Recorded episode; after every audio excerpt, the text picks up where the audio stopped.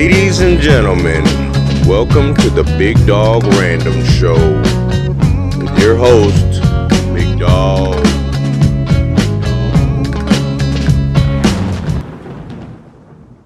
All right, everybody, thank you for tuning in. I got a guest for you that has a whole bunch of awesome stuff to talk about. Why don't you go ahead and introduce yourself? Yeah, I'm Wilfred Velarde. I live in Jicarilla, out in northern New Mexico. Right on. How's the weather out there? Right now it's extremely cool. We got some sunshine, but under that snow is some deep mud. Oh yeah, I bet. You know, out here in Texas we had our first, well, it's been a while. We don't get too many freezes like that, and it was an experience, I'll tell you. Our houses aren't built for this type of weather. We had pipes busting and our power turned off, and I mean, it was just so hectic. It's still chaos. You can't go to the store or a restaurant. The menu's limited, and there are long lines, and then plus with the COVID. Good thing we kind of prep. You know, we kind of have everything we normally need in these times. Well, that sounds like living a way out in the res. Got no electricity out there, no running water. No, you can cut your own wood. Yep. So somebody got some exposure. Yeah, we got a little bit. Well, I remember talking to you a while back. We were talking about some Bigfoot stuff. And you were talking about different theories and stuff like that.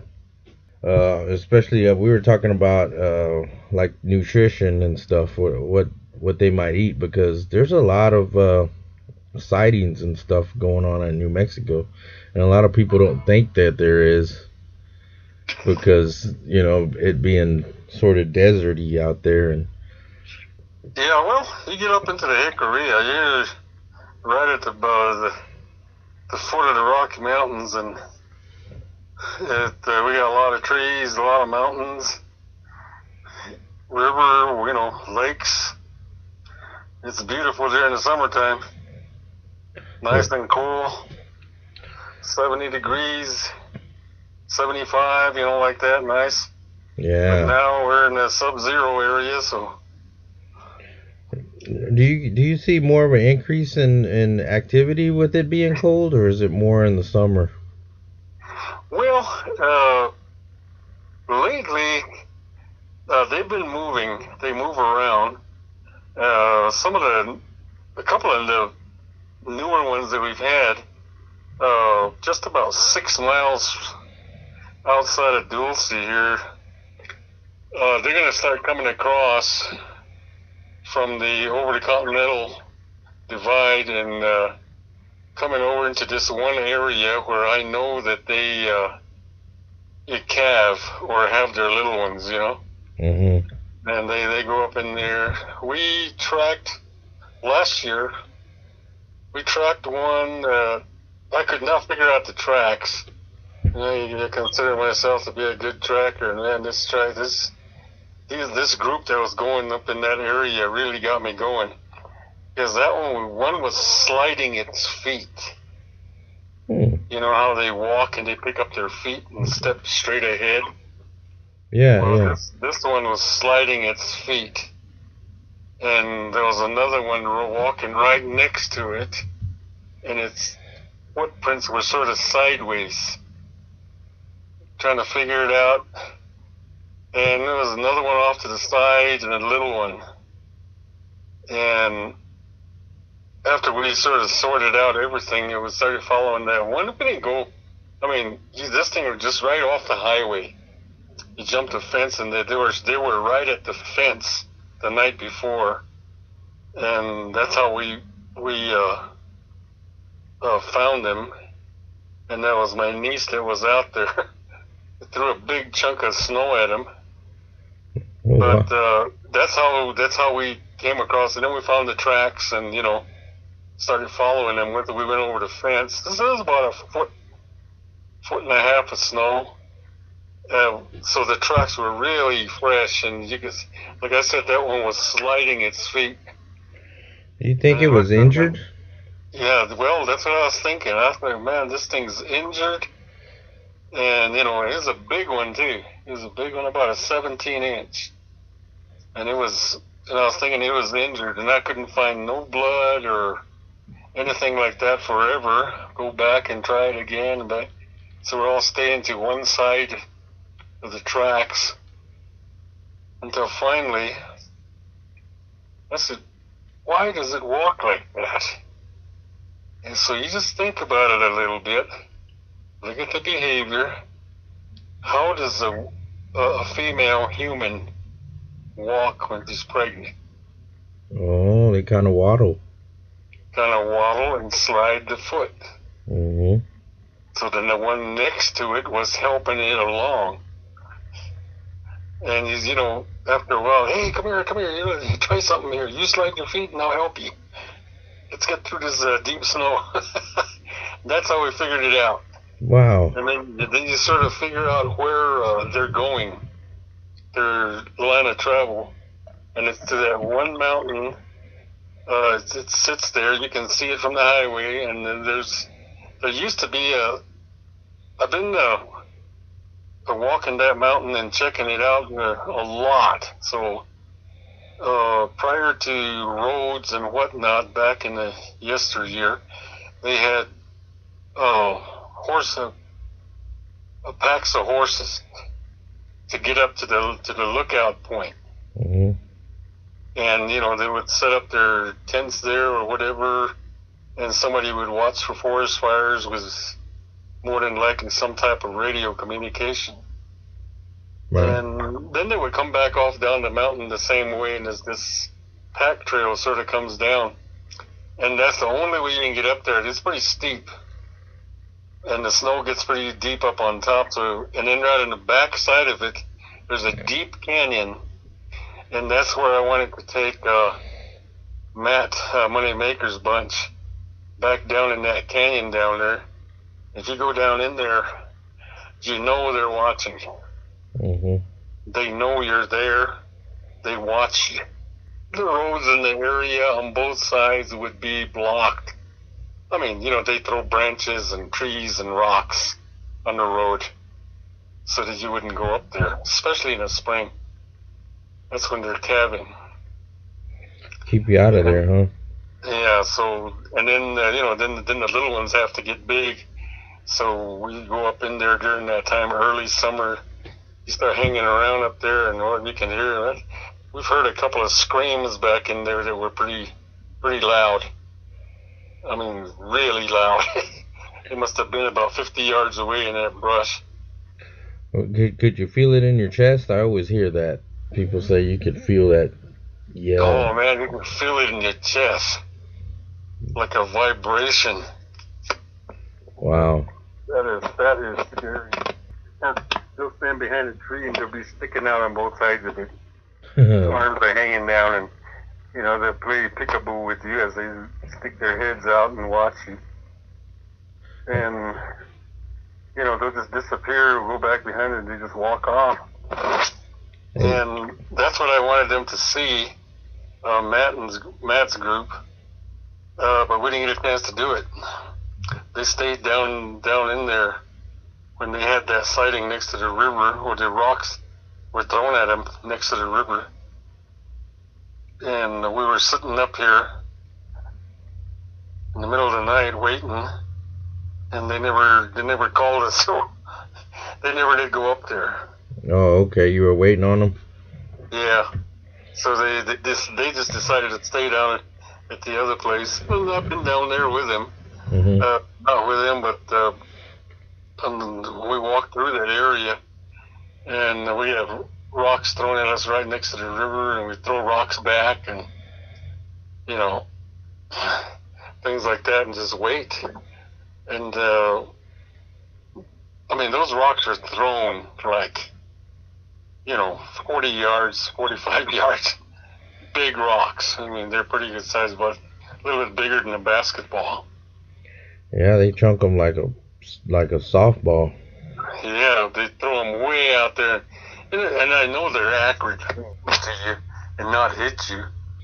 Yeah. This area that I talk about, I've taken another group up there when I had Brenda's group come up here. And we checked that out. They walked down at night. And the people there just kept picking up speed. They start hearing all kinds of things, and as they wait, you know, we're going to take 3 hours and walk through here. We didn't take that long. We drop everybody off at the top, and then we wait at the bottom. And there's a road that goes through there. There's only one road that goes through there. It's like a wilderness area. Nobody hardly goes up there. Mm-hmm. And then right at the top, there's a tree, say about 3 feet, you know, circumference. And it's just laying across the road, so I just leave it there. So I imagine the forestry crew would come by and cut it up, probably this spring when they check the roads too, so they can have access with fire crews. But that one area has been very fruitful. And other than that, we go back to my place out there. A lot of people go out, you know, different areas. And they walk around and make all kinds of noise and whatnot. You sort of learn what attracts them. And what we do is just build a fire and, you know, just sit there and wait. Yeah, they'll come to you. They'll come to you. They'll come check you out. Yeah, they'll come check you out to get closer and closer and closer.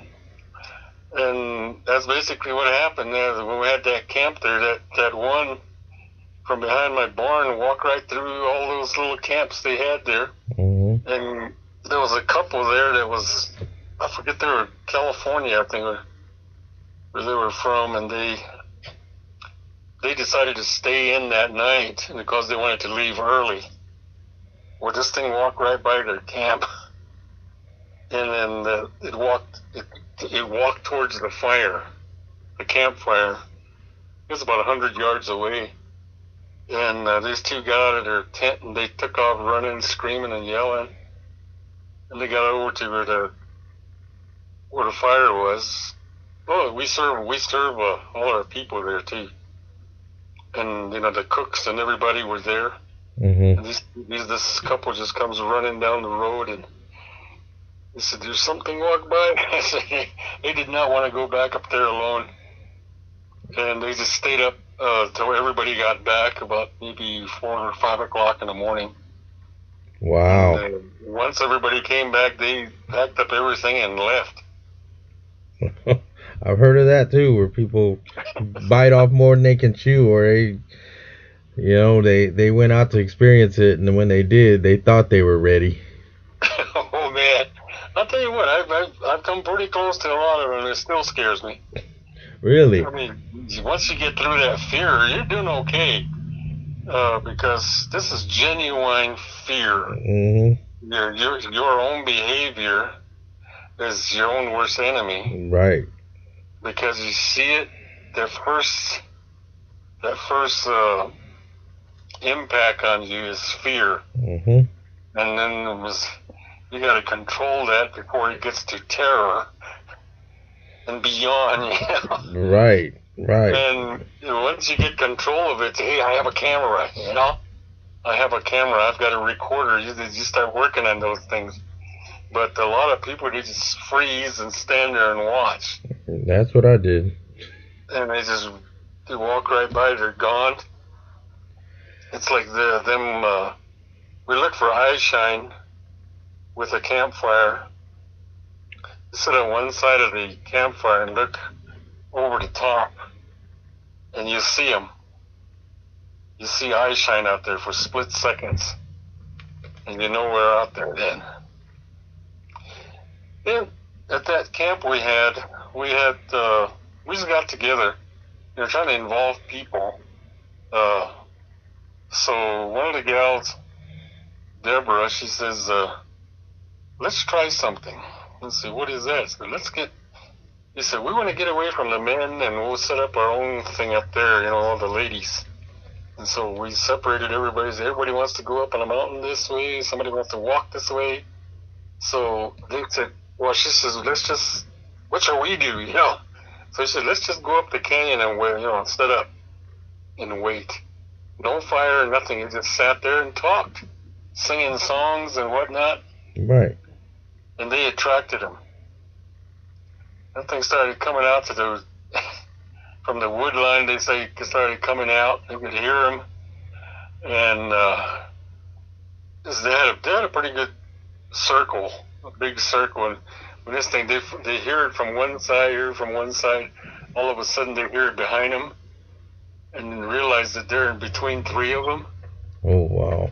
And these people, these gals just get together. Everybody's sitting in one circle and they're calling on the radio, come get us. And we basically had two vehicles to go get him in a truck, and everybody's climbing in a truck and to get him out of there. It got too hairy for him, huh? Yeah, so they attracted him. Well, you know, just being there, playing the guitars, singing, everything, just talking and carrying on. And that point sort of brings me to your UFO situation. A lot of times we go out, we sit, mm-hmm. and we're listening, and we set up all the devices, recorders, cameras, everything, and then you sit there, your eyes bounce as you're ready to go to sleep, and then you hear them. You know, you're just sitting in a truck and listen like that. Mm-hmm. And then you get out of the truck and, you know, get your chairs out, sort of sit back, and then you realize, hey, there's a big open sky up there.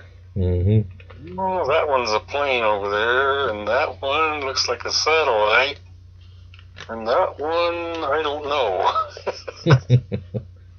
That's how, you know, these things go hand in hand.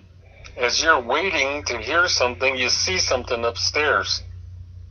You know, that type of thing is, you see a dual type situation, and as has happened over and over and over again, we get a bunch of people sitting there looking, listening, nobody says a word, and all of a sudden, right there, up, you know, start pointing, and these things come around. Yeah, I mean, you're in the, you know, Dulce, New Mexico is known for UFO. Oh yeah, we got our share. We also, you probably want to hear about the base. Mm-hmm.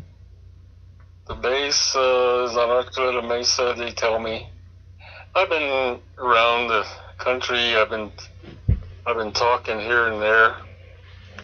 And first thing I do, I put my name and my phone number on a board. And as I leave instructions, they're saying, if you can get coordinates as to where the base is, call me. You and I will go up there and check. I've had no cause. Wow. Nobody, you got all these people saying, well, you know, there's a hole up there where you could do this and do that. They were in the crowd and nobody's called me. And, you know, I know that mountain real well. And I'll put a lot of miles on foot, four-wheeler, truck, everything. And this is from back in the 70s. So. Oh, so you've been at it for a while. Oh, yeah. Quite a while. And a lot of the sightings here, I mean, it's got to where it's common. I said, oh yeah, we saw one last night. It's up there. It was going in southerly direction, probably over this area, you know, mm-hmm. that type of thing. And then that's it. You don't hear about it. And then here just recently, and the thing is this November, one went right over Dulce.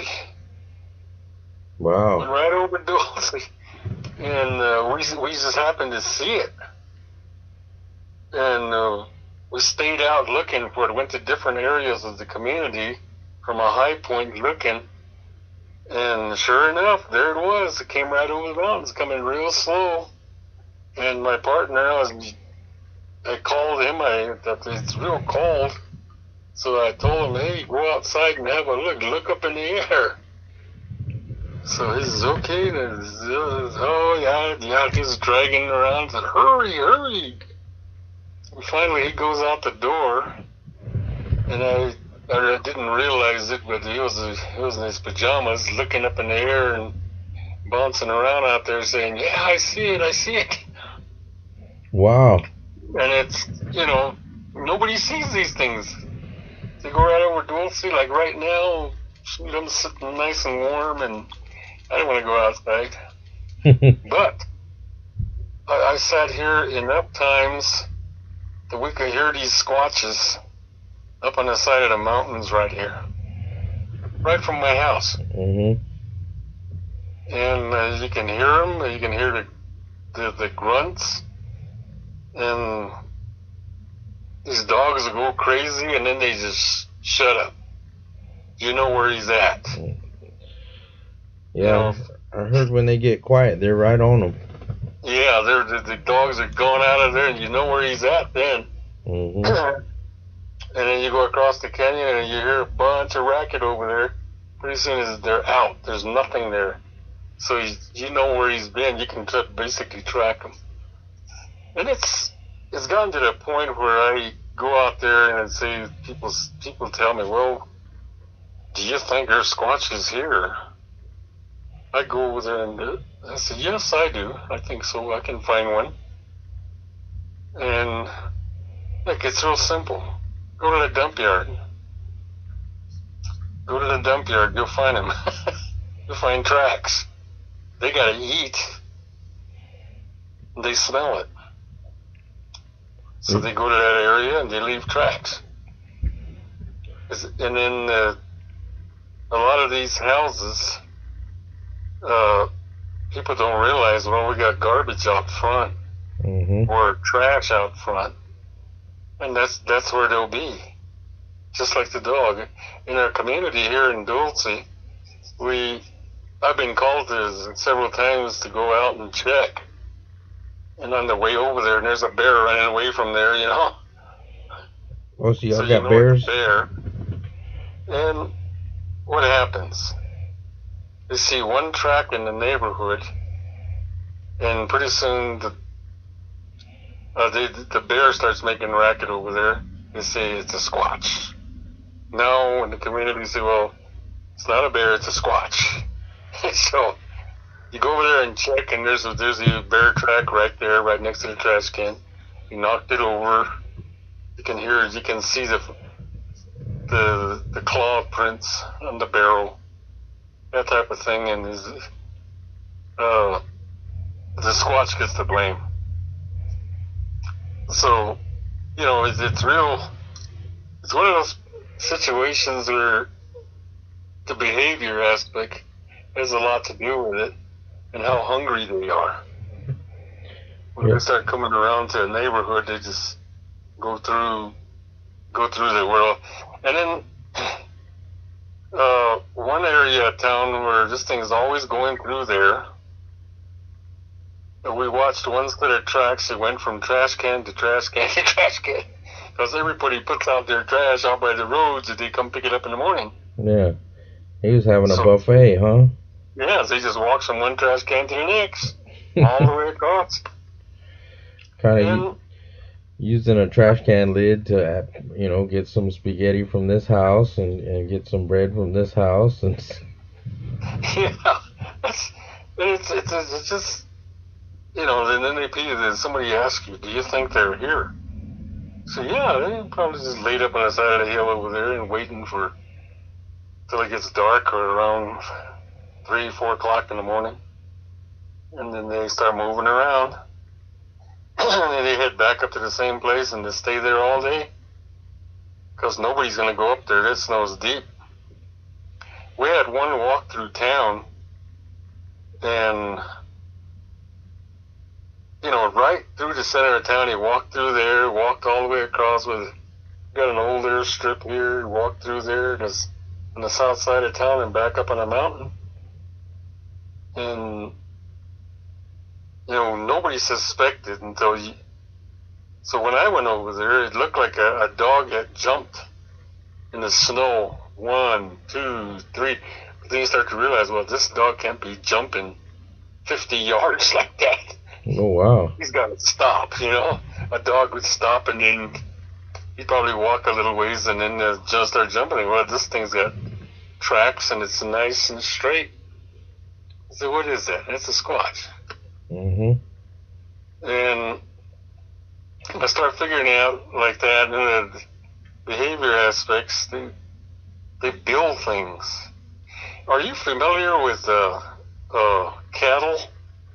In the cattle industry, they have babysitters? No, I don't think I know. Okay, let me just tell you a little bit there. You go out someplace and just look at these cows. You got one cow right in the neighborhood of all these little calves just laying out there in the field where there's lots of grass. They just be laying there, sleeping or whatever. And you got one cow right there in the neighborhood, sort of keeping an eye. And then you look at the other cows. They're, half a mile down the canyon. They're eating over there. Mm-hmm. That's a babysitter situation there. Right. Okay, the same thing happens with squatches. Wow. And they... one would stay behind, and the others would go off and forage for food. And a lot of times they're not looking for meat or anything. They're going looking for grass. They're eating grass, some good grasses, and that one would stay back. And a lot of them would build these little structures. You've probably seen them. They look like a little teepee or something. Mm-hmm. Well, they put the little ones in there to sleep. Oh, like the babies. Yeah. So, well, they use it for once or twice, maybe 3 times, and they just walk away from it, go build another one somewhere. Kind of like a little playpen. Yeah. And they just... Most of the time, they just sleep in there. Or right near it. There's a little structure there. They stay there. Mm-hmm. You don't necessarily have to stay in it. Maybe there's 3 or 4 of them that's just laying around right there, because there's some type of structure there. If you look around and find those structures, look for some stacked rocks. These little ones will stack rocks. We've come upon something like that. Wow.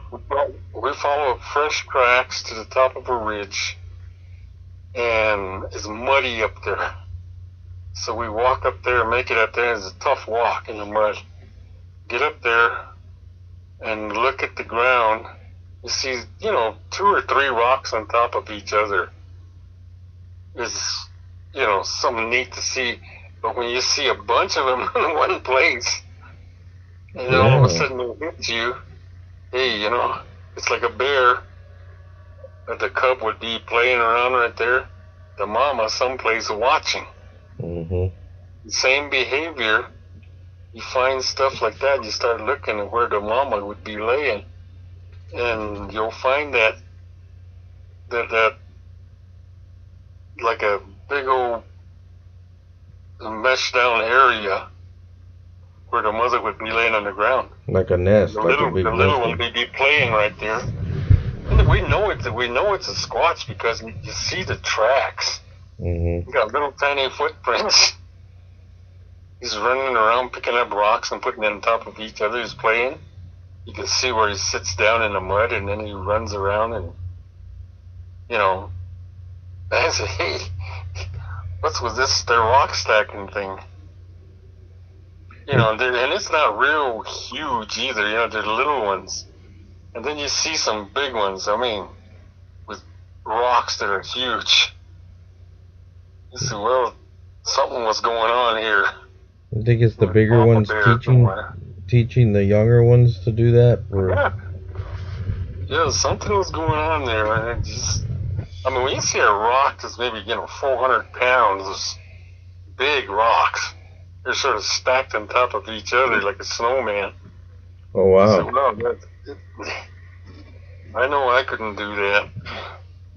But, you know, you just start looking at the behavior patterns like that and watch the different things that they do. They're just like the other animals. Like I say, there's a babysitter situation, like the cattle. Mm-hmm. Or the same thing with a deer. A deer would put a little one right there, and they just stay there and sleep and not move while the mama walks around in the hill somewhere trying to get something to eat. And then people would find a little deer there, a fawn, and they say he was abandoned. Well, he's not. He's not abandoned. He was placed, you know, he was placed there, so he just stays there until mama comes back. You got that same behavior in squatches. And it's not a matter of eating meat, you know, constantly, every day, you know, 20 head of elk disappear by the end of the week. No, that's not the case. During the summertime, they follow the grass. Where there's some good grass, because we gone out there and looked at it, and you find this matted down area where the thing was laying, and you can figure out where its feet is and where its arms are, where its head is, where they reach out, just grab some grass, just pull it off, and they'll be eating on it. They reach out again, and they, you know, you can't see these things because the grass is so deep. And you stand there and you look right over the top of them and don't see them. Mm-hmm. And they're all laying down, and then they roll watery areas. They start looking for frogs. I say frogs because you see these things laying on the ground. You know, the big portions off and the legs is thrown over to the side. Like laying sideways? Yeah, just laying there. We're just digging right there in the mud. And they pull out the frogs and they bite them off and just throw their legs. And then they don't throw them like, 100 feet. They just throw them a little ways right there in the ground. You can see them. But isn't all the meat on the legs? Well, they eat the whole thing and bite it off. But you can see the little fin type thing at the end of the leg. Oh, yeah. That's what they throw on the ground. Oh, like the little feet, the webbed feet. Yeah. They just bite that off and eat the rest of it. Yeah, there's probably nothing nutritional on that. Just webbed feet. So, and then the grass. The grass, they eat a lot of grass. And then you look at the feces, it's the same thing. Like right now, there's hardly any grass anywhere. You would find that the feces would be real nice and hard, whereas during the summertime, it's, real nice and puffy and got all kinds of things in there. Yeah, because it's like a bear. The diet would change. What do you think they eat more of in the winter? Right there, we tend to look at... I've seen a lot of rabbit fur and a lot of dogs. Oh. That one area up there in the Chuskas, there's dogs. In that one canyon, you see, we're walking along, there's a dog head right there. And then you find parts of dogs all over the place. And some of the major things that I've seen when they get a deer, they get a deer. What are they going to eat off of a deer or a sheep? A sheep, for instance, a lot of that. What are they going to eat off of that? Well, they pull a leg off to get at the insides. They rip it open, and what are they going to eat? What does nocturnal eyes have to have? Maybe liver? Your liver, your heart, It needs a lot of protein. Yeah, that's it. It's over. The sheep is discarded. the deer is discarded. And that's what you find, you know. So, well, you look at it, and if you find it in the springtime, it might still be in one piece. And other predators come in, the coyotes would come in, finish it off. You know, but you can start looking at real fresh kills. That's what's missing from the inside. And then if they eat, you know that if the meat is eaten too, if it's pulled out. Mm-hmm. If the whole thing is just pulled out. And it is very hard to pull out an animal's legs and arms, then eat it and just throw it. Get another piece and just rip it out and eat it. And then you start to realize this is a squatch kill because it's just scattered all over. Pieces of meat on it. And then you look at it, there's some big teeth on it, teeth marks. Then you got all these little ones that came in, which should probably be coyotes. Oh, okay. Now their teeth are they flat, like human teeth? Basically like our humans. Okay. Like humans' teeth, yeah. And they don't have those canine, you know, bites. Sharp fangs or nothing. Yeah, sharp fang looking things. They don't have that. But if they do, I haven't seen it. But we're down in a valley from Farmington. I've seen some fingernails versus claws, because some of those claws will break right like a trailer, you know, a mobile home. Mm-hmm. Well, there's something would put their hands right in it. Then you have to look at other things and say, hey, a Squatch ain't gonna do that. He's got fingernails. He does not have claws. Mm-hmm. So y'all got other stuff. We got other stuff, and that's when I say, hey, I am out of here. It's not Squatch. Yeah, because when I was out there, I spoke to lots of people, and some of the stuff they described just didn't fit in any categories that I could think of. So I think there's lots of stuff going on out there. Oh, yeah. I've had the same thing. A lot of people from down there that I talked to. And what I try to do is I have them draw, you know, pencil and paper, mm-hmm. what they saw. And a lot of them are pretty close to one another, and it's not a Squatch. And the tracks are different, for one thing. Have you ran into any, like, look like horse hooves, but around 8 inches? Hoof-wise, the ones that I've seen here would look like a cow foot. Mm-hmm. You know, it's got a split. Oh, okay. And within the split, there's definitely a frog. Like a horse, you know, it's round. Mm-hmm. And I'm familiar with what the inside of a horse's foot looks like. So when you're going to put a shoe on a horse, you clean it out and you see the frog. It's just like a split, a Y in the inside. And that's what they call a frog. And you sort of clean that up and then level it off. Even it out, put a shoe on it. The one that I've seen, when we say it comes to claws, well, this one's got, you know, an extra one in the back. You got the first two up front that looks like a cow print. Then you got an extra one in the back, like a chicken foot. Oh, wow.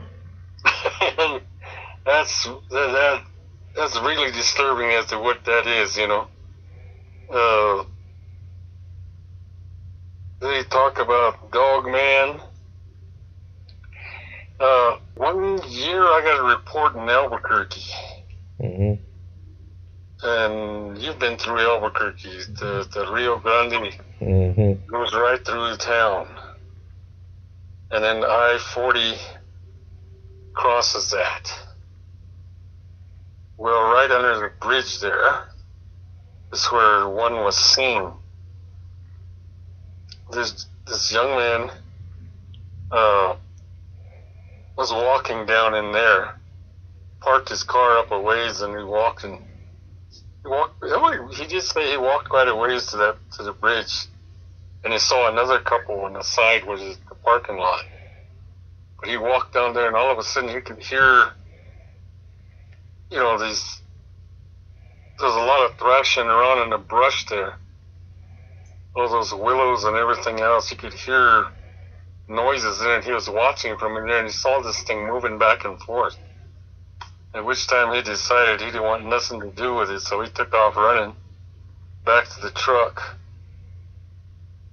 And it's late in the day, and pretty soon he could hear footsteps as he came up onto the path. And he ran all the way back to his car, ran by this couple that was sitting there, and just pointed to his back, said, "There's something down there."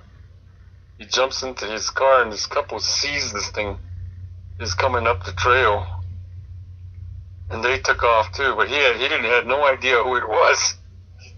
So those things they just saw. He saw what he saw, and the couple saw it. He knows he saw it. They saw it because he took off and he's let it go. Finally, he tells his mother, and they try to find somebody to look into it.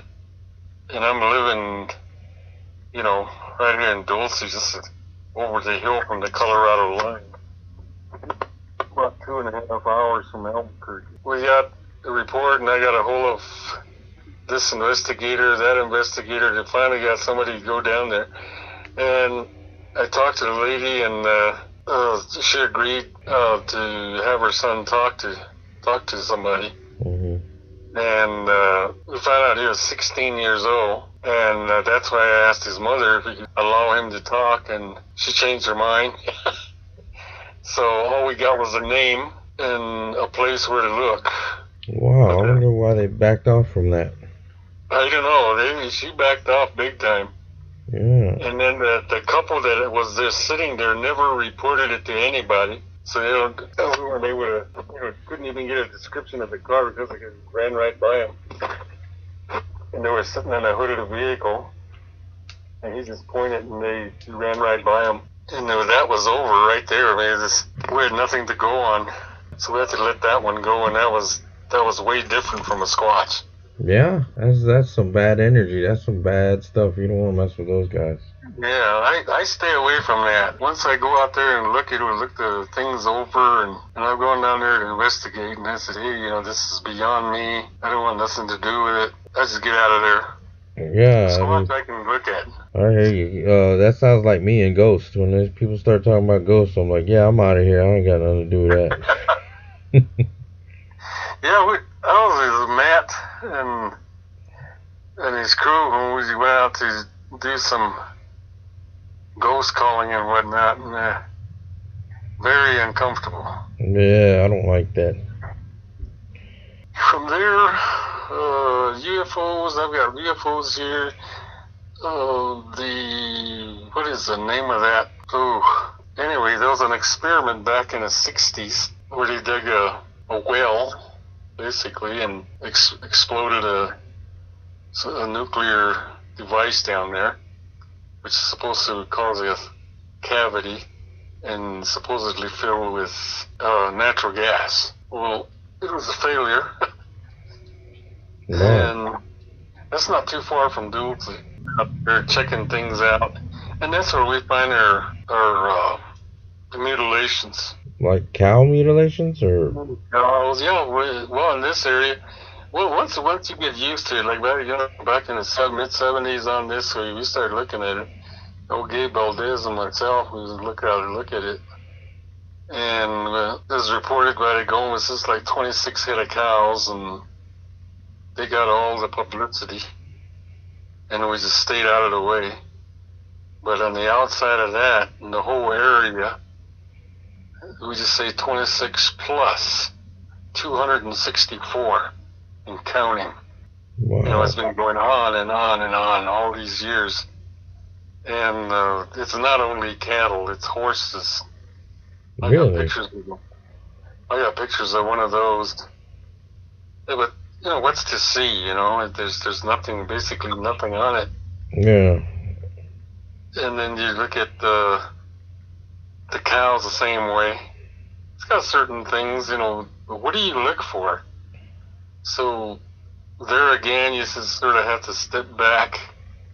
Okay, it's laying over there. Before you get there, you look for overturned things on the ground. Okay, this pine cone was laying here. It's blown over there. So basically you start going from there. Okay, these leaves are headed away from this area. What does that mean? Something came down and dropped this thing on the ground. Those type of things, you know, otherwise a lot of people just walk right up to it and say, well, let's see, this thing's gone, it's got no tongue, and it says poking sticks in there and all kinds of things. Yeah.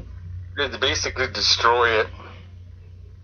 But if we see it and get away from it and report it, we go down there, we've been on a lot of occasions like that to look at it. And it is really strange. Then you got all these people coming in from everywhere, looking at these animals and they talk to the strangest people. Same way with the people. That's the same way they look for the base on Archuleta Mesa. You see these guys sitting down there. You say, well, hey, where's the base at? And they say, oh, it's up there, you know. Well, give me a six-pack of beer and I'll take you. That's where you go wrong. Yeah, especially if they start drinking it as soon as you give it to them. Yeah, give me a bottle of, you know, whatever, and we'll take you up there. Hey, drive around up there, guys. Sleeps all the way around. Then they give their thoughts on it, and it's usually wrong. Yeah. First things first up there in Archuleta Mesa. You gotta know where the state line is. The state line is right here. It's also the reservation line of two tribes. If you get up there and see this fence, it says, keep out, no trespassing, you know, the Hickory Apache Reservation. Okay, there'll probably be another sign right there that says Southern Ute Reservation. Nobody ever mentions them, and it's their land, not ours, the Hickory is. Right. And that's where they suspect the base is. And this line, if you go up there and see it, it's right there, close to the edge. Wow. And it's like that all the way across. But it's basically the majority, like 80% probably, is on Colorado side. So I personally have been accused of hiding things because, you know, and then there's a big puddle of mud right there. There's a big puddle of mud where the water comes out of the ground and everything else. This common sense tells you, I am not driving in there. Right. You're going to sink your tires and we'll be staying here tonight, you know? Yeah. These guys will ask you, well, how come you don't want to cross over there? First thing is, there's no gate on it. And then later on, somebody cut it, so they did put a gate on it. But you read the signs, it says, this reservation and this reservation. This side's Colorado, this side's New Mexico. And if somebody goes up there, you got to make that connection real quick and look to the, if you stand up there behind the tower, it's a forestry tower they got up there. And I used to work in a position where I know each and every one of those towers up there. and why it's up there. You got BLM tower, a state police tower, tribal police tower, you know, and then tribal government towers, and it's got all kinds of, there's at least a dozen towers up there. Then you've got the forestry tower where somebody sits. Is that where they watch? Is that where they watch for fires? Yes. And this thing's behind him, and you know, I know which ones are. And there's a little cabin down underneath it. It's got all these radios and everything else in there. They got to keep it air controlled in there, warmth and cooling it during the summer. You know, all that type of thing for the radios. They got a lot of radios in there. And people would look at it from over here and say, there it is, that's the base. Go up there and find out that it's just a tower. And it's listed right there that tells you what they are. You got repeater panels up there, everything. And that's why I say, send me some coordinates so I can go up there, jump the fence, and look for it. No. There's more than one way up there. So if you go to the opposite side, there's another forest fire tower looking in the opposite direction. And that's on the Colorado side. And people live right below it. And, you know, this... I want to see it, you know, I want to see the base. But you guys, there's a... Somebody made a report saying that there was a firefight up there, and they ran, and we got out of there, and you know the whole. It's got a nice story that goes with it. But when you start asking questions, which I did, I said, "Which way did you come off the mountain?" The guy says, "I don't know. We just ran downhill until we came to a highway, and we worked our way back to Albuquerque."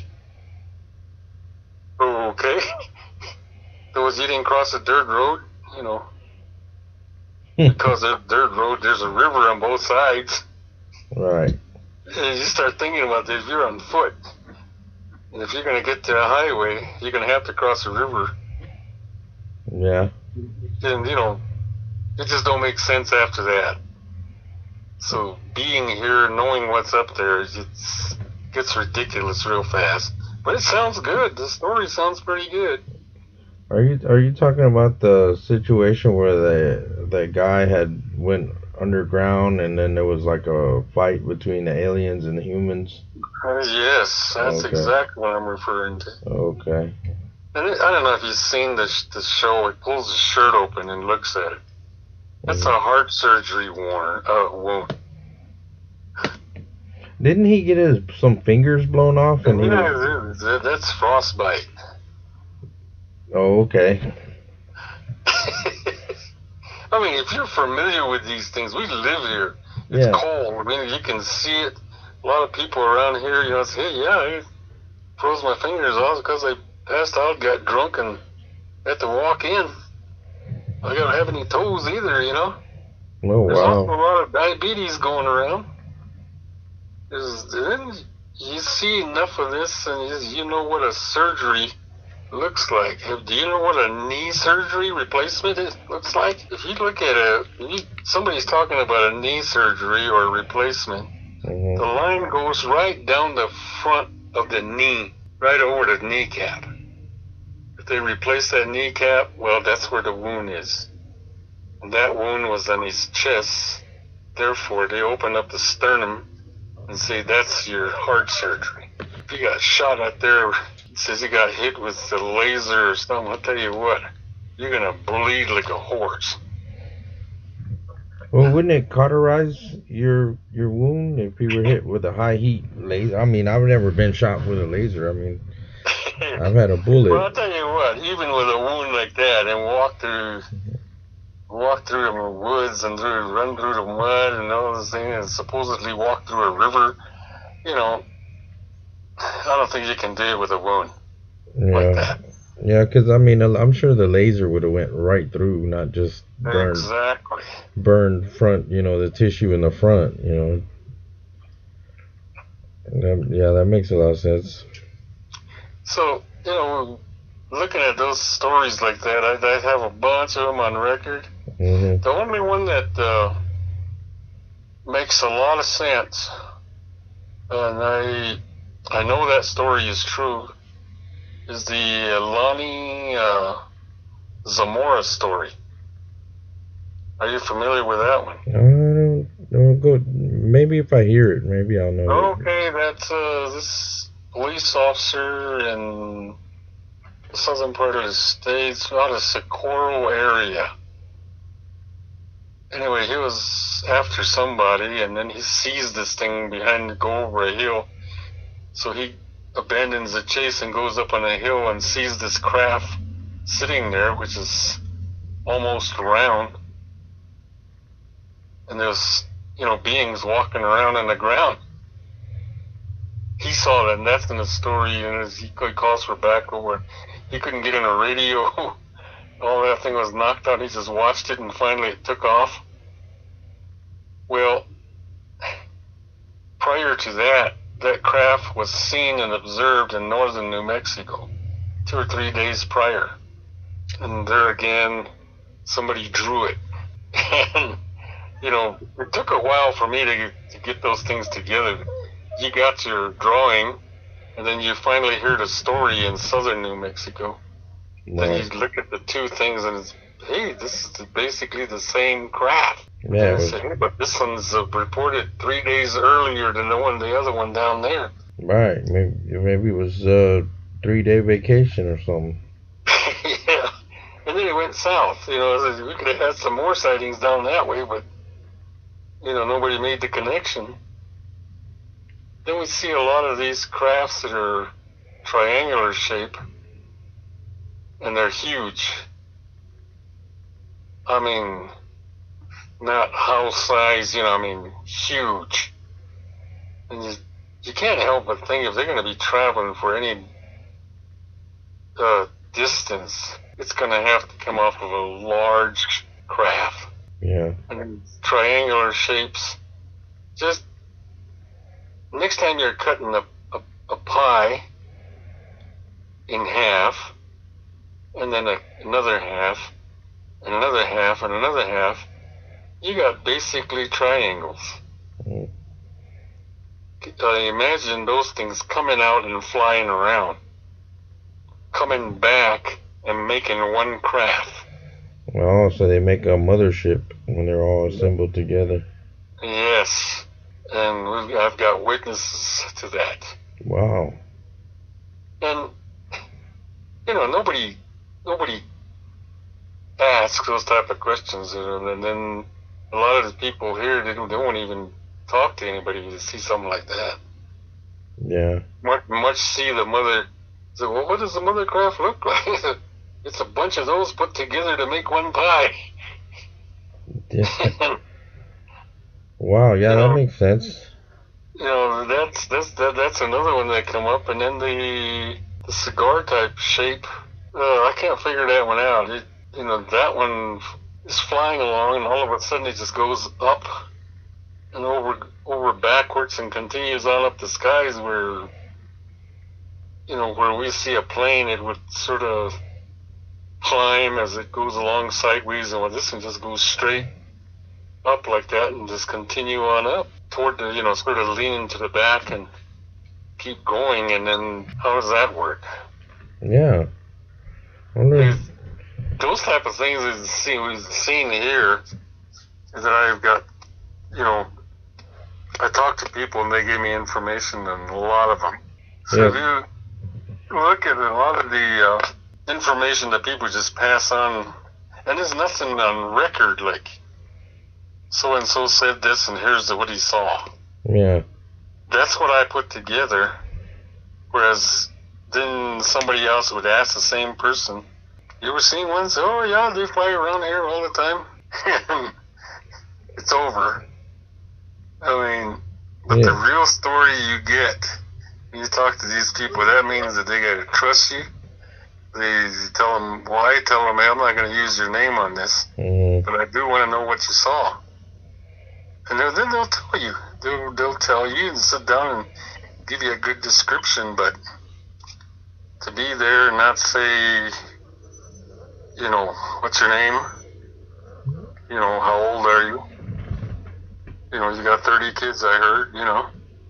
So you start looking at that type of thing and the trust is out the window. They'll give you a good story. I mean, usually if you tell them something about you or show them that your interest is, you know, genuine, then a lot of times they'll tell you, you know, go ahead and just give you the information.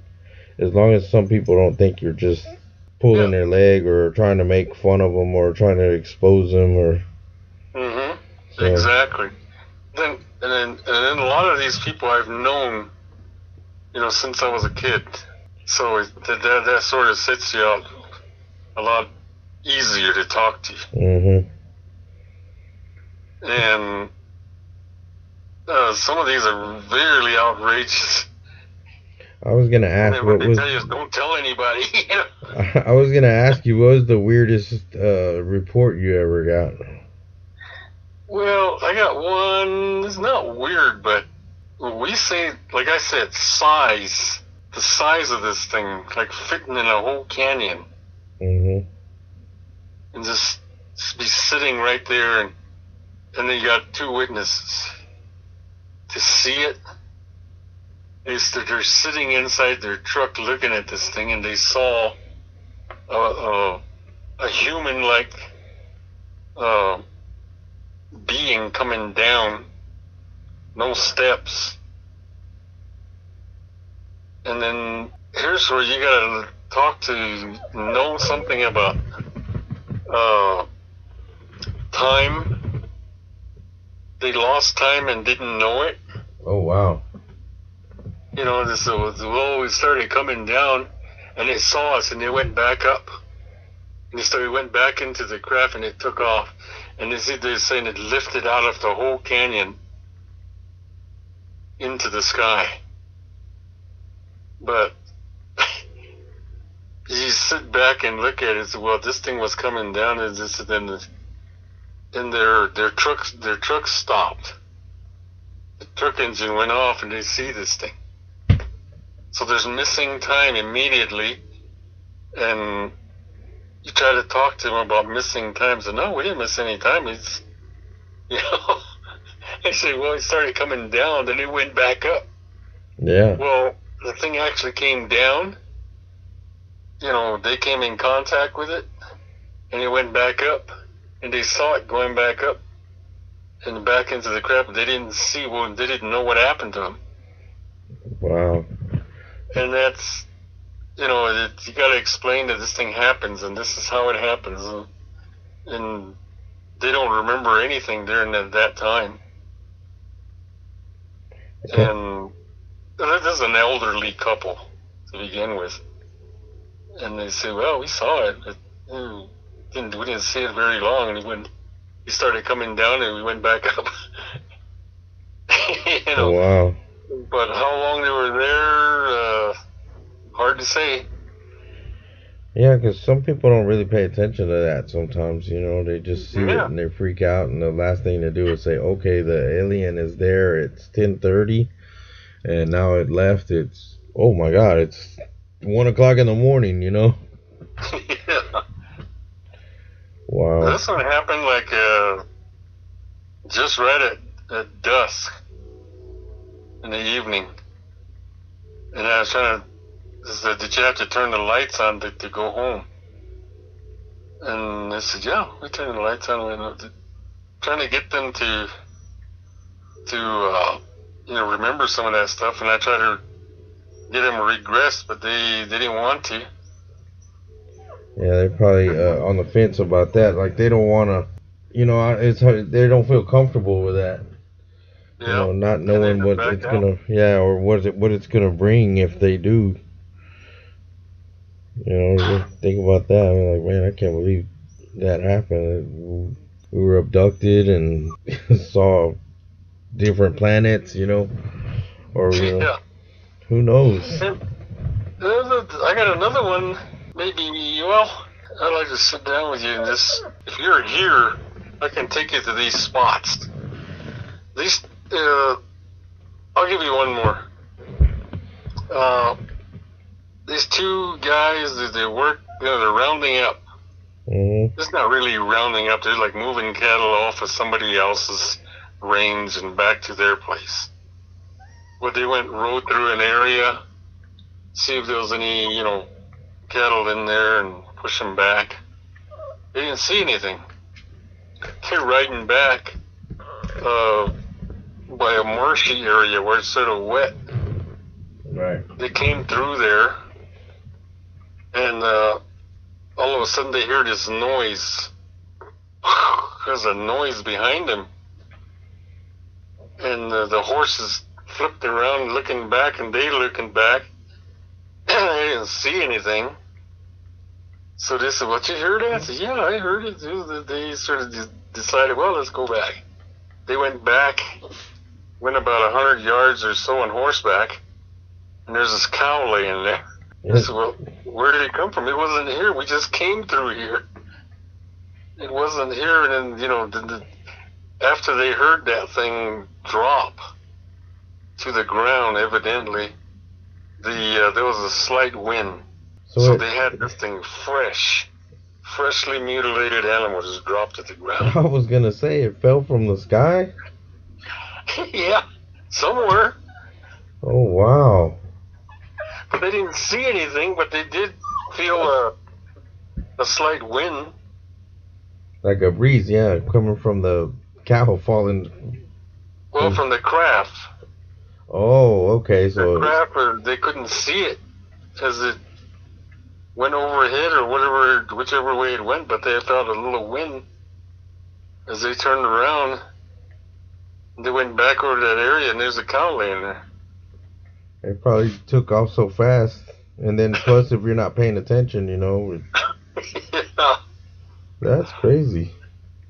Now that one is sort of open your eyes. Where did it go? Where did it come from? How did it get there? The guy, one of the guys, he said, "Hey, you know, I'm going home. The heck with this. I ain't working out here. I don't want nothing to do with this."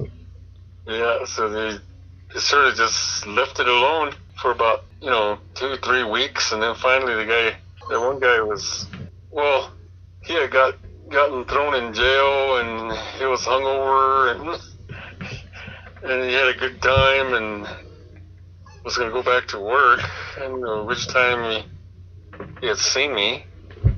"I got something to tell you." So how long ago was this? It's been about 3 weeks ago, maybe going on a whole month. And he told me where it was at. He went out there, and there it was.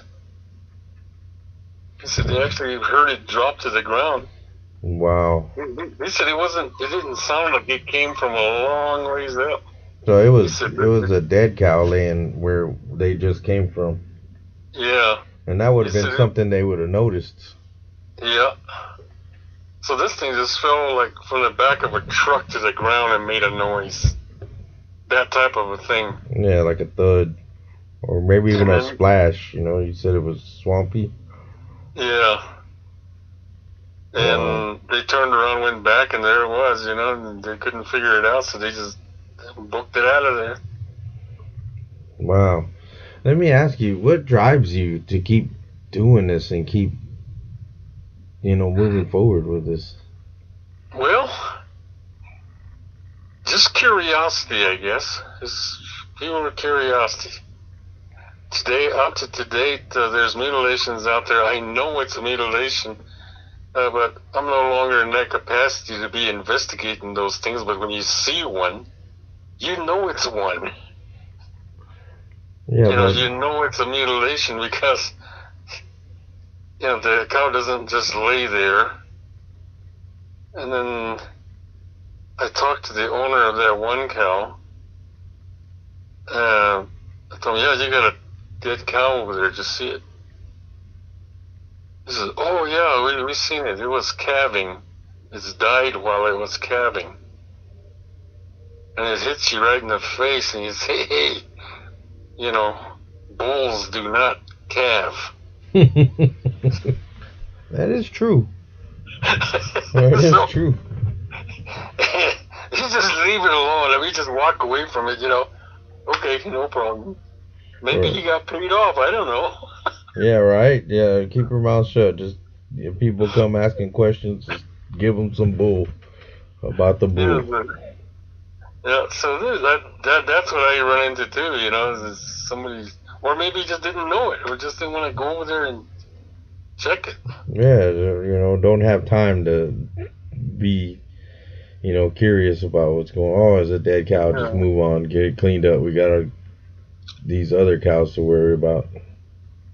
Yeah, so the question you asked me, just curiosity, I guess. I go out there and look.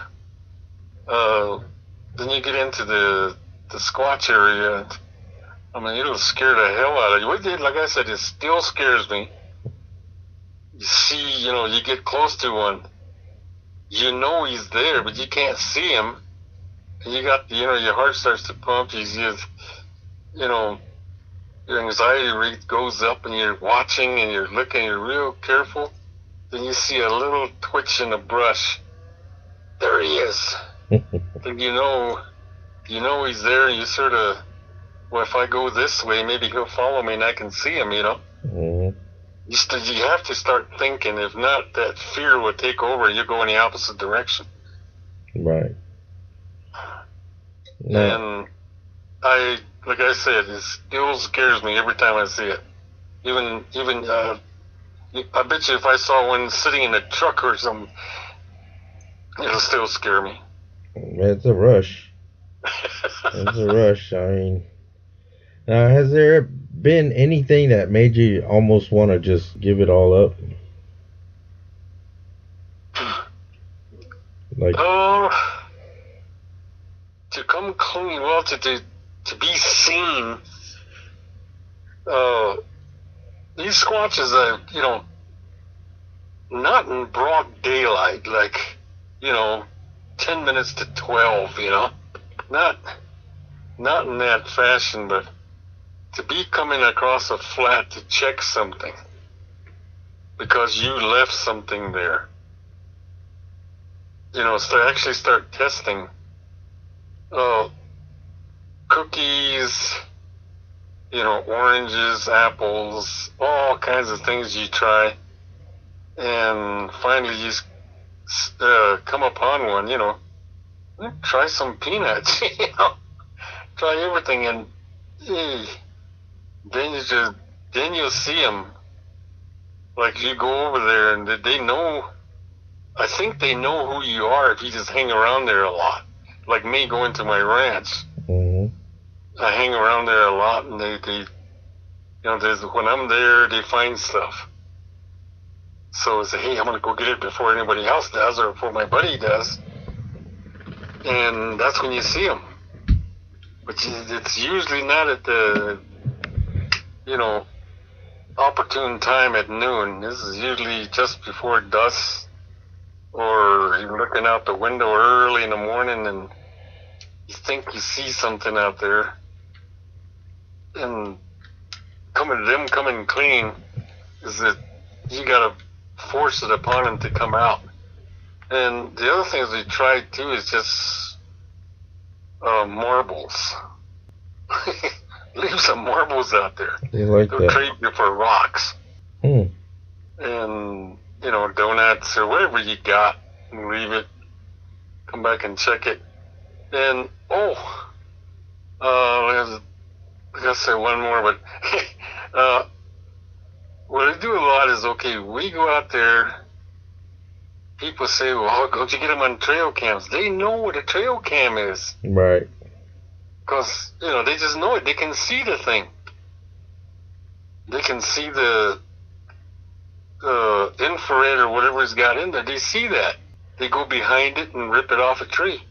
What do? Now you got to start using your noggin and have two cameras facing each other from a distance. So if he's going to get behind one, he's going to get filmed by the other one.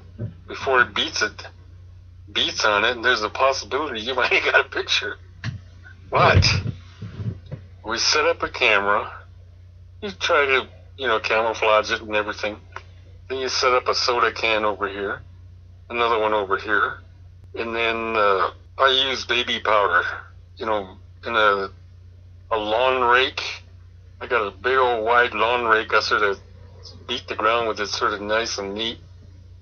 Put some baby powder on it. So they're going to steal your camera, and they'll destroy it. So if that happens, it just tells you he's there. Okay, now you go out there and try to get another shot that's well hidden. And they go looking for that again, but what they forget is they're leaving tracks. They walk through your baby powder and you can see where he went. You can see the size, how deep the prints are, all those type of things. Yeah, you can get a lot of information. Yeah, you get a lot of information like that. You see how many. These little guys, the little ones that show up first, they'll knock over the cans and everything else. Then the big one would come around and see the camera and get behind it and tear it up. So, you got to use ingenuity. Then the other thing, too, are you a bow hunter? No. Okay, what do they do before they go out, bow hunters? They go practice or sight in their weapon. Well, yeah, that's a lot of it. But before you get that far, you try to get rid of your scent. So there's all kinds of sprays you can put on yourself. You can wash your clothes. There'll be no scent on it. But you got to carry it with you, and especially your face. Get that stuff on your face, and then get rid of the scent. Once they get a hold of that scent, they know. And then if it's a new one, especially. And then the second time you go over there wearing this same scent and everything, they know what it is already. Yeah, because even that scent remover's got some kind of smell. Yeah, because you've been there. Well, what they forget, or what we all forget, is our shoes. You got to put some on your shoes every now and then,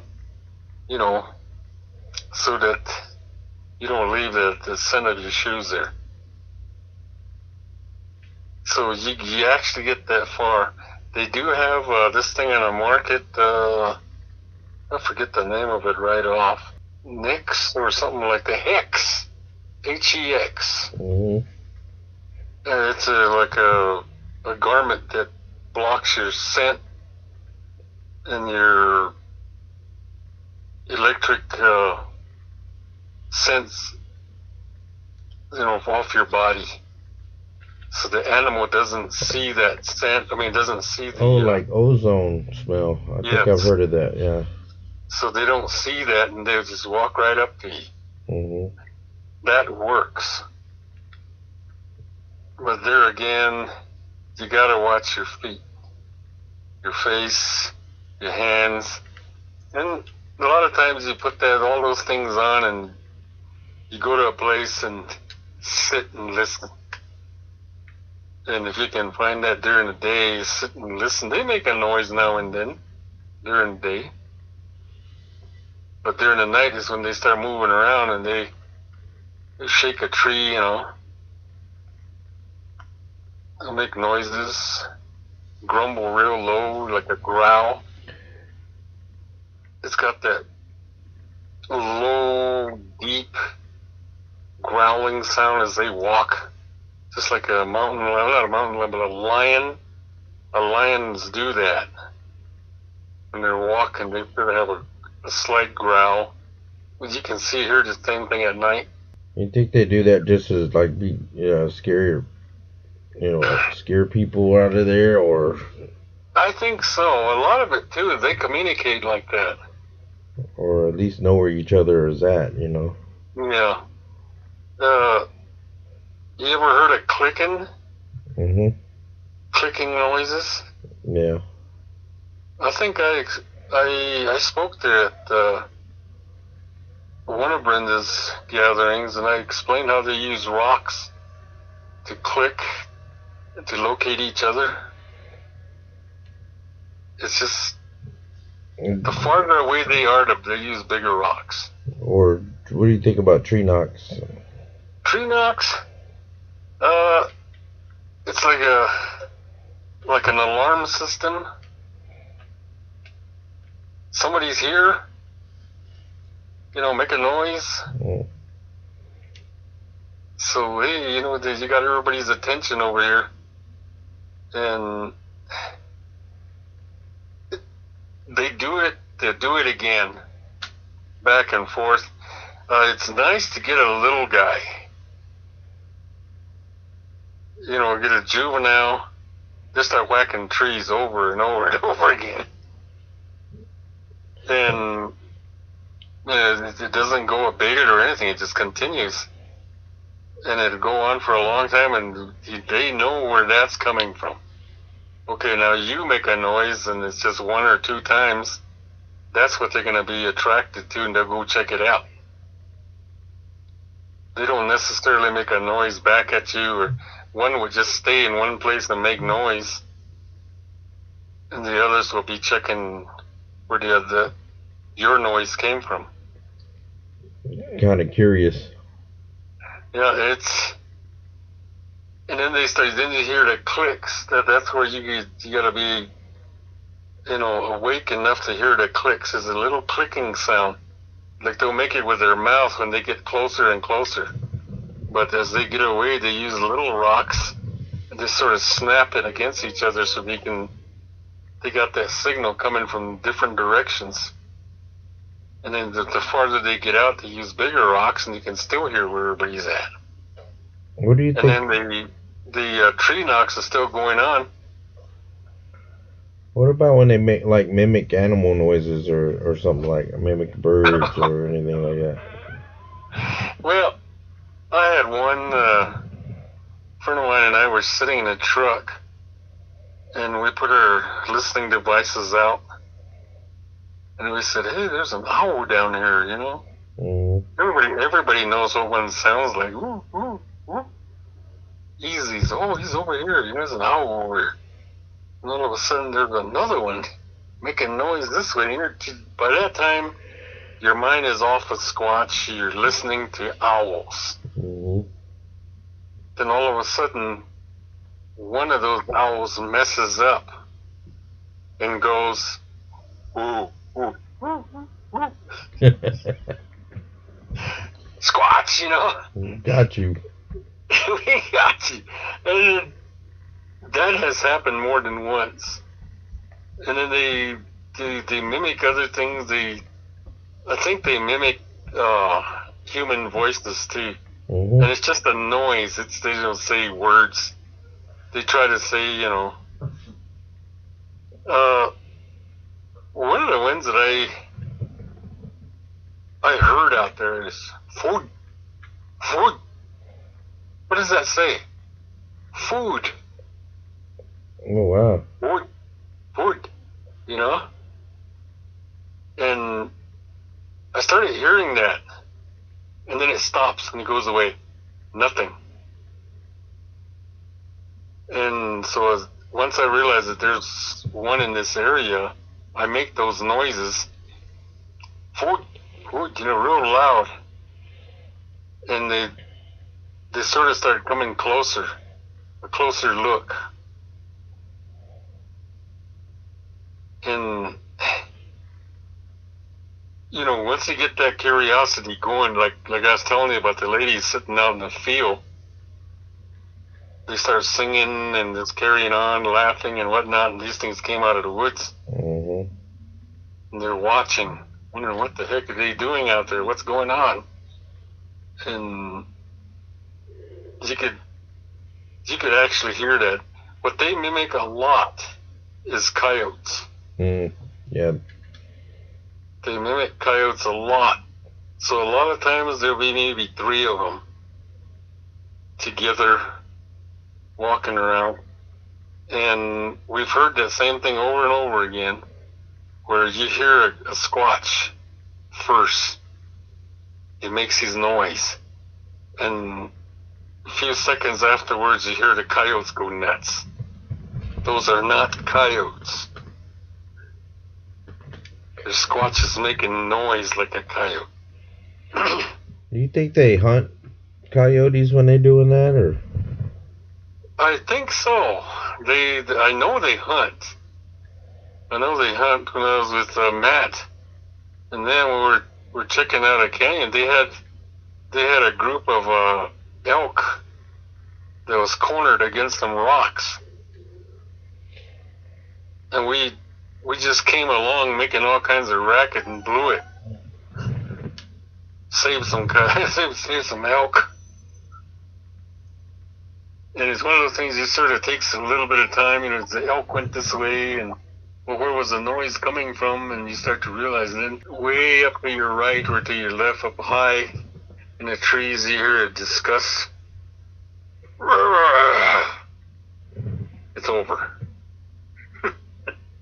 Then you start to realize, hey, then you went down there to look at where the tracks were of the elk. They were standing against a rock ledge. And these things were in front of him, and they took off, and the elk took off, and we show up. Didn't realize what was going on in the woods, and I think that was on film. We got that on film. Oh, wow. And it's on one of the shows. Oh, okay. I forget which one it is, but Matt was talking on it, and he said he was right there. And you're talking about Finding Bigfoot. So. Yeah, Finding Bigfoot, yes. That way, in case any of the audience members are wondering what Matt you're talking about. You're talking about Matt Moneymaker. Yeah, Matt Moneymaker. I still have contact with I talk with different ones, different things. I've been calling Barackman quite a bit. Cliff. Yeah, Cliff. We find hair. We find hair here, and it's way out in the middle of nowhere, and there's a hair right there in the ground. Human-looking hair, you know? We said, where did this come from? So you just pack it up and pack it out of there, send it in, and they tell you it's human hair that was compromised. How did we compromise? We just picked it up with a stick and put it in a paper bag.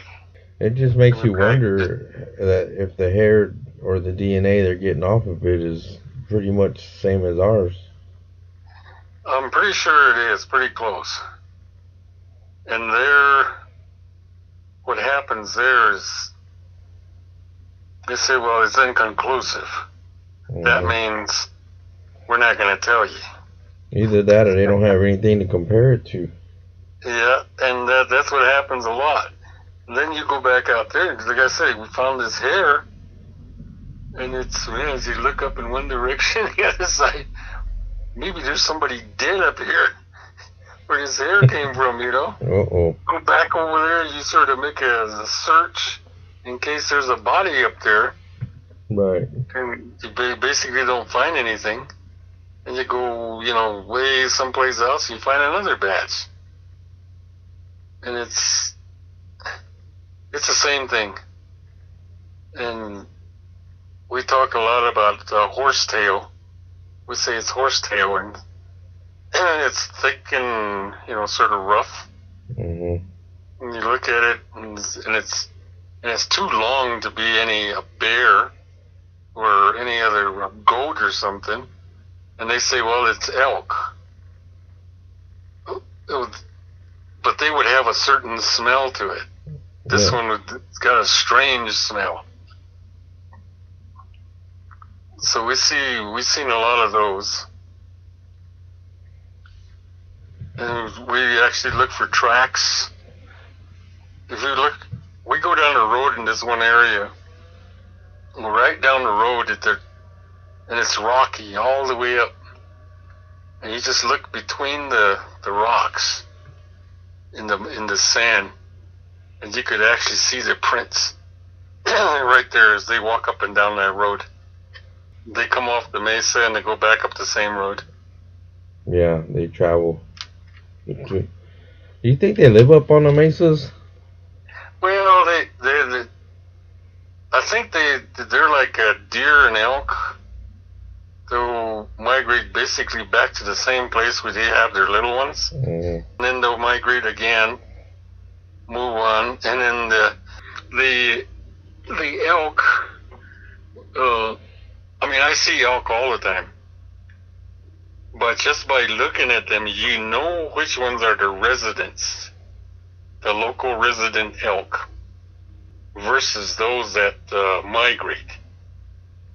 Right. There's those ones that migrate. There's the color's different, you know. The behavior of the elk is different versus the resident. The resident usually has a little more weight on them. Because they didn't go, they're not going anywhere. Right. They're going to stay here. And that's, I think, what's happened here in Dulce is they're here. Up on the mesas, right outside of town here. There's trees come right down to the edge of town.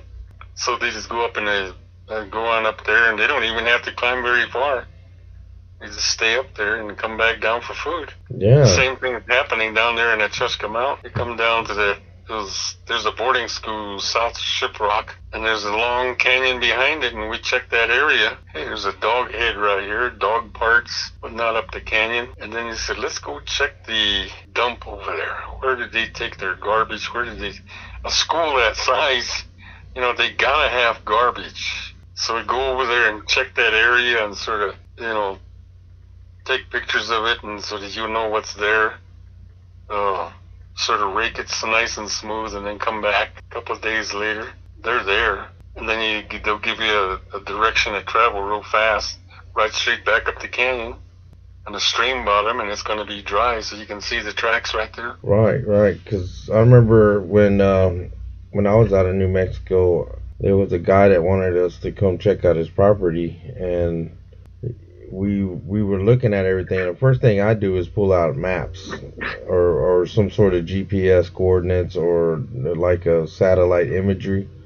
Yes. And he was between a mesa and a river, and I said, this thing's just going back and forth to get water and then goes back home, just cruising through the property. That's all it's doing.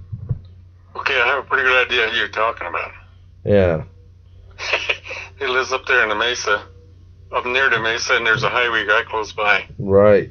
And then there's a bridge not too far to the southwest of where he lives. Yeah. They go right under that bridge, and that bridge is real high. Yeah. And what we did there is we went down there during the day, and we put these battery-operated lighting and with a motion detector on them. Yeah, I was going to say motion sensors. Yeah, just leave it there. And sit up on next to the bridge and watch that area. You know, 3 or 4 o'clock in the morning, poof, these things start coming on. And you hear the racket going on down there, so you know they're there. And you go down there during the day and say, yep, they pass right by it, and go get your little light. Yeah. You know, pulling little tricks like that, and this gentleman that we're referring to, without saying his name, we put some lights up, those type of lights, way away from his house, and where he can be outside, and that light will come out and be flashing in the opposite direction from him, mm-hmm. and as it's approaching, he'll be able to see it, and those lights all disappeared. Oh, wow. They're all gone. Yeah, they're all gone, and it gets expensive after a while. Yeah, I mean, it's not cheap, especially if you're having to replace them a lot. Yeah, you use all kinds of tricks like that. Like I said, you know, I carry that rake, the baby powder, and it works. you can pick up a track. Mm-hmm. You know what it is. It's not a bear. It's a squatch. And I'd say within, from my house right here, I could jump in a truck and I could be basically out in the wilderness in 10 minutes. 5 minutes, I'll be out of town. Wow. And that's the type of terrain it is here. And I get called to different areas, and a lot of times they don't call you right away, like, you know, it happened 10 minutes ago, it's happening right now, you know, it doesn't work like that. Mm-hmm. What usually happens is this thing happens, and then word gets around, and then finally somebody tells you. Yeah, and you get like probably like a day or two, or yeah, maybe a week, yeah. And then by that time you start looking, well, maybe the tracks are gone by now. Yeah, it's very rare to get the, hey, it's going on right now, come here now. Yeah. That's the dream. So, but, you know, the more you get into it, the more things you want to try. Like that baby powder situation, you know, I never done that before. I used to just clear off the ground and that's it. But you throw baby powder on it, they walk right into it. Yeah. You just walk in the area and you can get a direction of travel real quick. You can probably get detail, a lot of detail too from it. Oh yeah. The only thing is I wasn't able to lift prints off of it. Yeah, that's what I was thinking. Maybe like some dermal ridges or anything.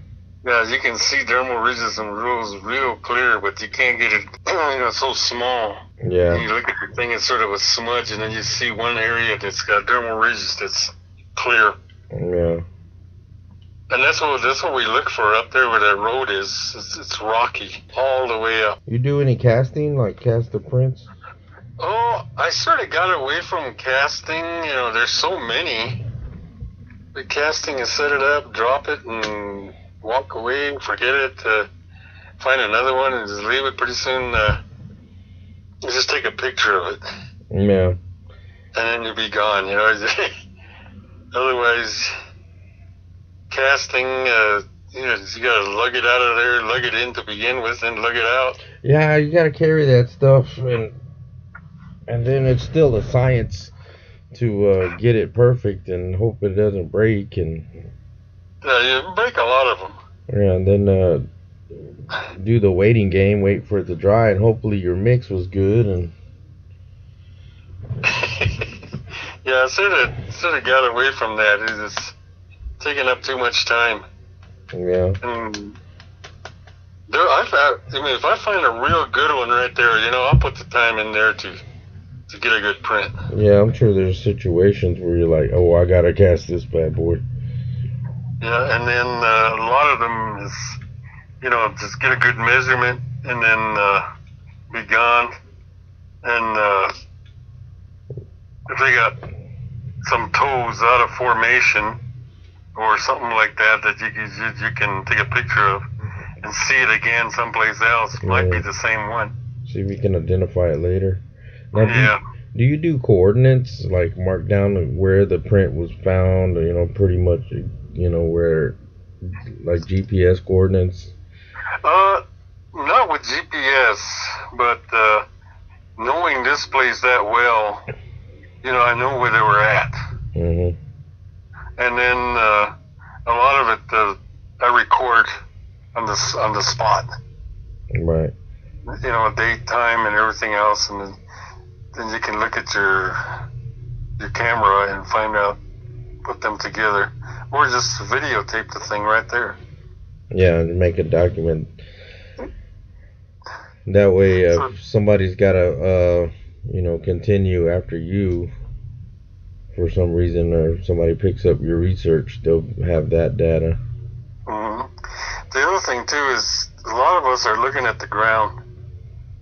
When we're out there, we're looking for evidence. You know, over here, you gotta look higher than yourself too. Up there is where these trees are broke off at this height. Right. And you know, and you don't reach up there to break some of them. I mean, you gotta be right there in front of you. That means that some of these things are tall. gets up there and just break up brush. It was a group. Some years back, we went.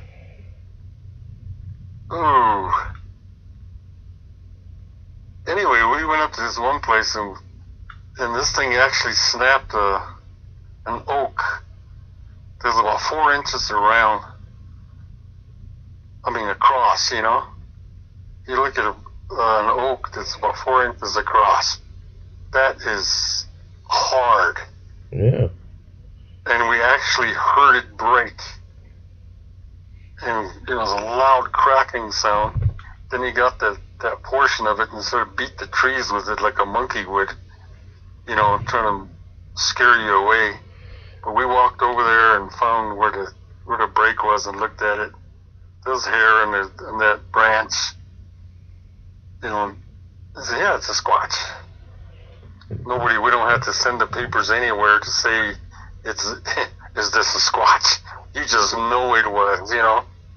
You know, it's one of those things that so that somebody won't tell you it's questionable or anything else. And no, when you see the prints right there, just, nobody's gonna go up there and break a branch of a tree that size. Yeah, doesn't that see the tracks going through the trees? It's, yeah, that's a Squatch. Doesn't that put chills down your spine whenever you hear them the branches crack? Oh yes. Because if that's not an intimidation sound, I don't know what is. Oh man, then it beats the tree, beats the brush and everything else on there with the rest of the tree. Mm-hmm. I don't know. We had rocks thrown at us and whatnot. And just the accuracy of those things too. There's a rock that was thrown that hit there was a young man behind me. We were walking, there's like four of us walking through the opening area, and this rock hit him in the back. Ooh. And he's wearing a white t-shirt, and you could see the mark on his shirt. We went looking for the rock right there in the ground, and it was real nice and grassy. We found the little rock about the size of a bottle cap. Hit him in the back. Oh, they kind of just tossed it. They didn't zing that bad boy at him, right? And that means that he was very close to be hit like that. Yeah. We must have walked right by the thing and didn't notice until he yells out, hey, you know, there's pain in his back. And we sort of grouped together to check his back, and there's a round mark on his back. We pick up the rocks, and here it is. Wow. It had to be a Squatch. Yeah. Now, I was going to ask you, do you ever get any reports on skinwalkers? Well, in this area, yes. We've seen it. Well, somebody sees it. And everything else, I get a report on it, hey, I'm gone. You know, I got nothing to do with that. And then down in the Chuska area, it's the same way.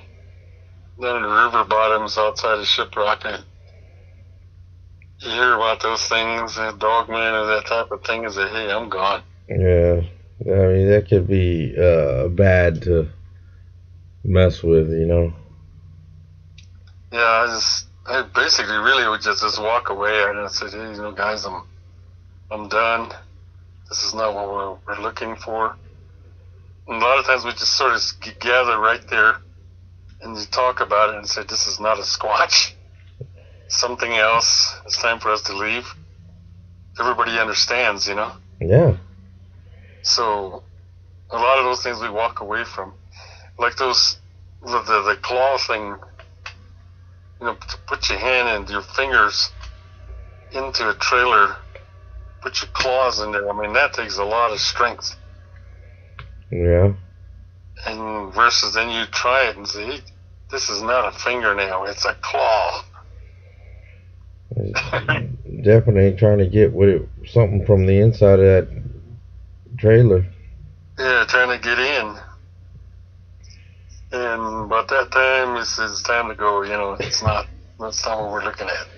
I don't blame you. Do you guys carry protection? I mean, well, At first I used to.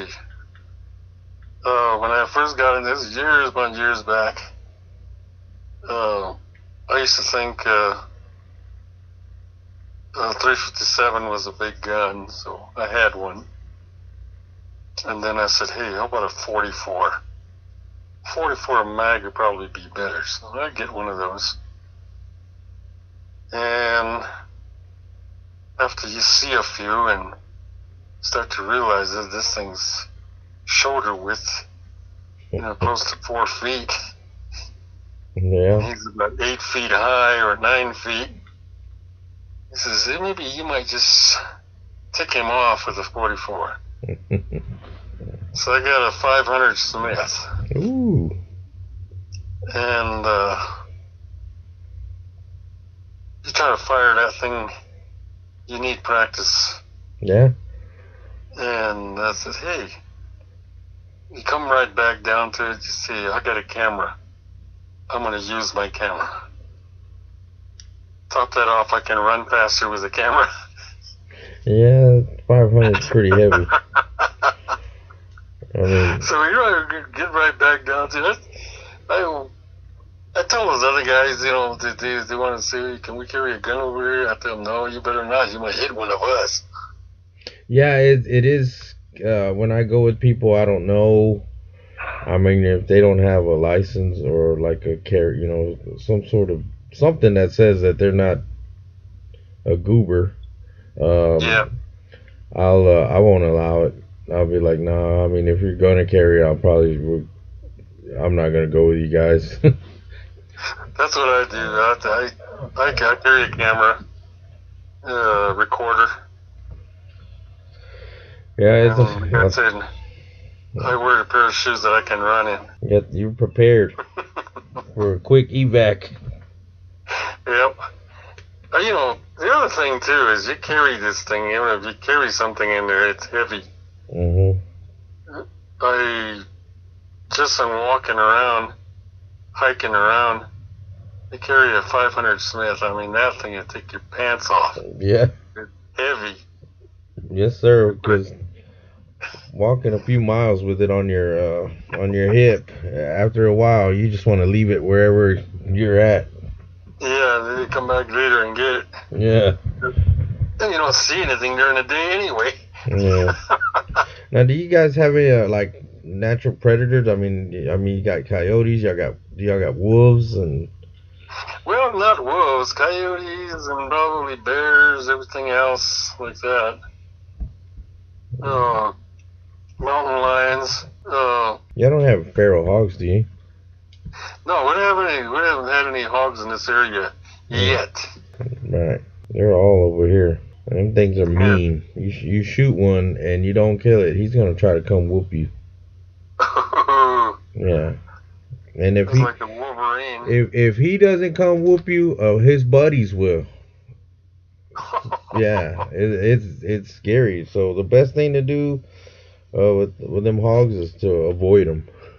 A lot of times, they'll just walk off and leave you alone or whatever if you're lucky, or try to get a tree between you and the hog. But if you just try to go start shooting at them, you better make sure you drop them on the first hit. And then there's not a lot of guns that'll penetrate that hide.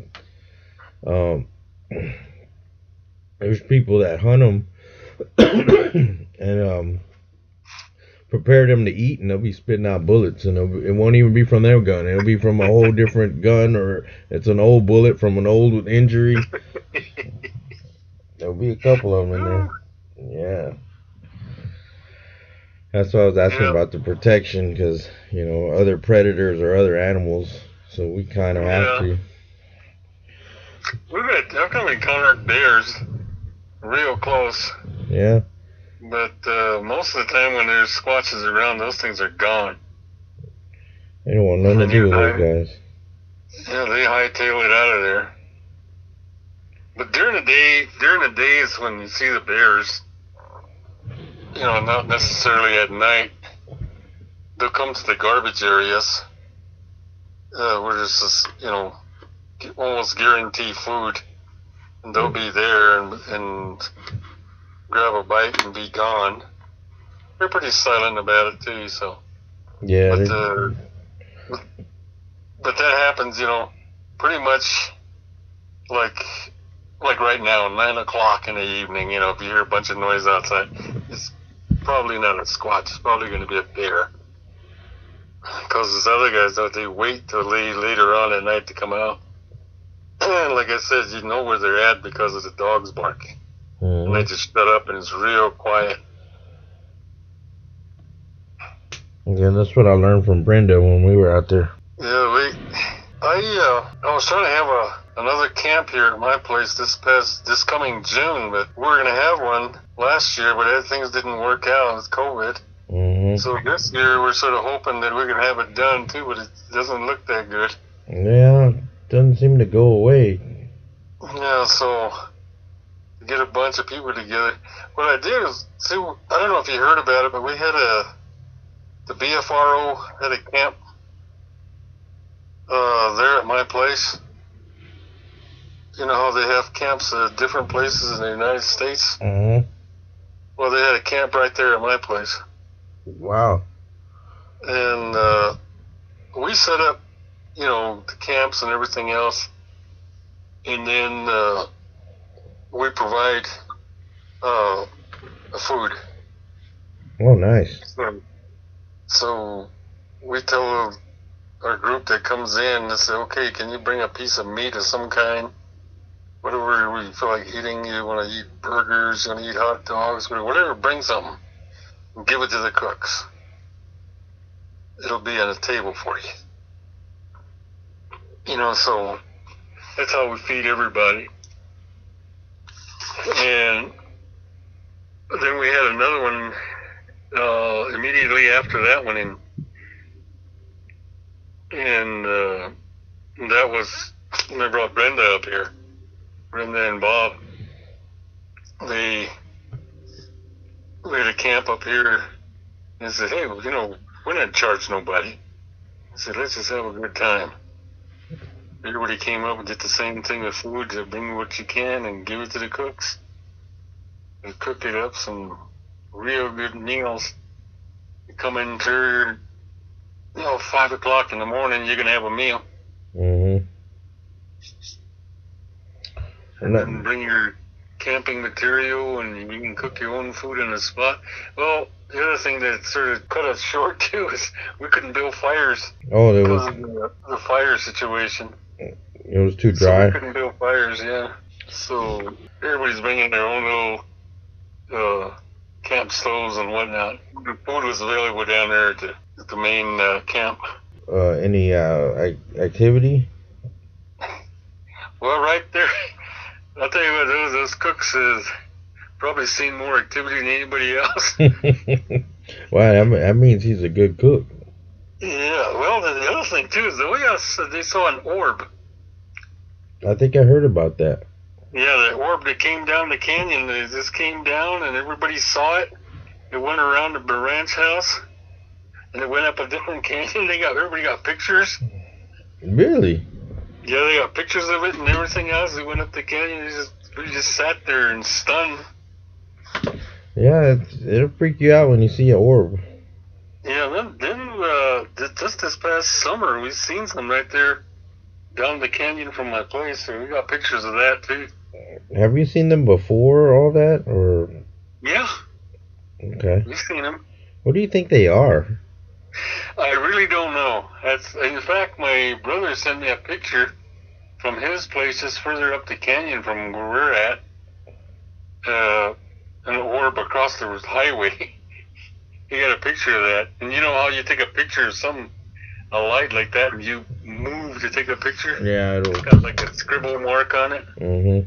That's what it looked like, but he said it was round and it was moving. And as he was taking pictures, he was moving the camera, and he was on his phone. It's hard to get pictures like that, or clear pictures. I mean, I have people send me pictures of UFOs, and they know what they're seeing, and you're just seeing a little dot, and you're not there. Yeah. So it's kind of frustrating, and then they get, you know, it's just not a good deal. They need to come out with phones that'll show the picture better at night, you know. Yeah. Or even make better cameras, that way we can see Bigfoot better when people take pictures. Well, I got my camera handy all the time, but I haven't had it.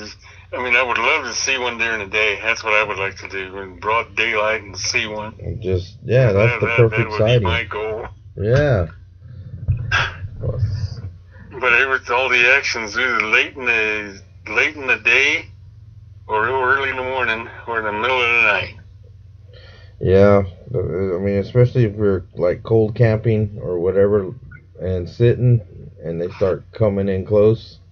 Mm-hmm. And I mean, even though you got a camera, unless it's a night vision camera or something, you're not really gonna get anything. Yeah, with the night vision cameras, I haven't had too much luck with that too. They come out real bored. Yeah, and green. The farther away they are, you know, if they're up close, you can get a good shot. But a lot of times, like these scopes that we have, we put it up there and take a picture with it, and it, you know, it's a big being, but you can't really get any detail out of it. Yeah, it's real hard with night vision. Real hard. But hopefully, I can get back down into Chuskas down there again. Been all over that place down there. It's been a while since I've been out in New Mexico, but I love it out there when I get out there. Well, you get out here, you gotta come up to my place up here. Yeah, I'll definitely check that out. You know, my neck of the woods is a little bit different than down there. Yeah, I go through Dulce when I head out there. Yeah, well, it's a quarter after mine now, so. All right. Well, you know what? I just want to say thank you for your time, and it's been a really good conversation, and I've learned a lot. But you're always welcome to come on here and, you know, share stories or experiences or you know, what other people's been telling you and stuff like that. So yeah. The door's always open for you. And I appreciate you coming on. I'll do it. Do you do any like any social media stuff, or you know, like YouTube or anything where anybody can follow? Yeah, that's just what I got on my phone, and that's it. Oh, I don't get any deeper than that. Okay, I was just trying to promote anything that you might have. But yeah, thanks for coming on and talking with me. I really, really appreciate it. Okay, that's no problem. It was fun. All right. We'll do it again sometimes. Yes, sir. I would love that. All right. Well, I'll let you go and enjoy your evening. Okay. We'll see you later. That was Hoyt. I want to give a shout out to my lady, Trita, for hooking me up with a new microphone and new headphones. Really nice set. She got it for me for Valentine's, and I think the show's going to sound a lot better. So, thanks.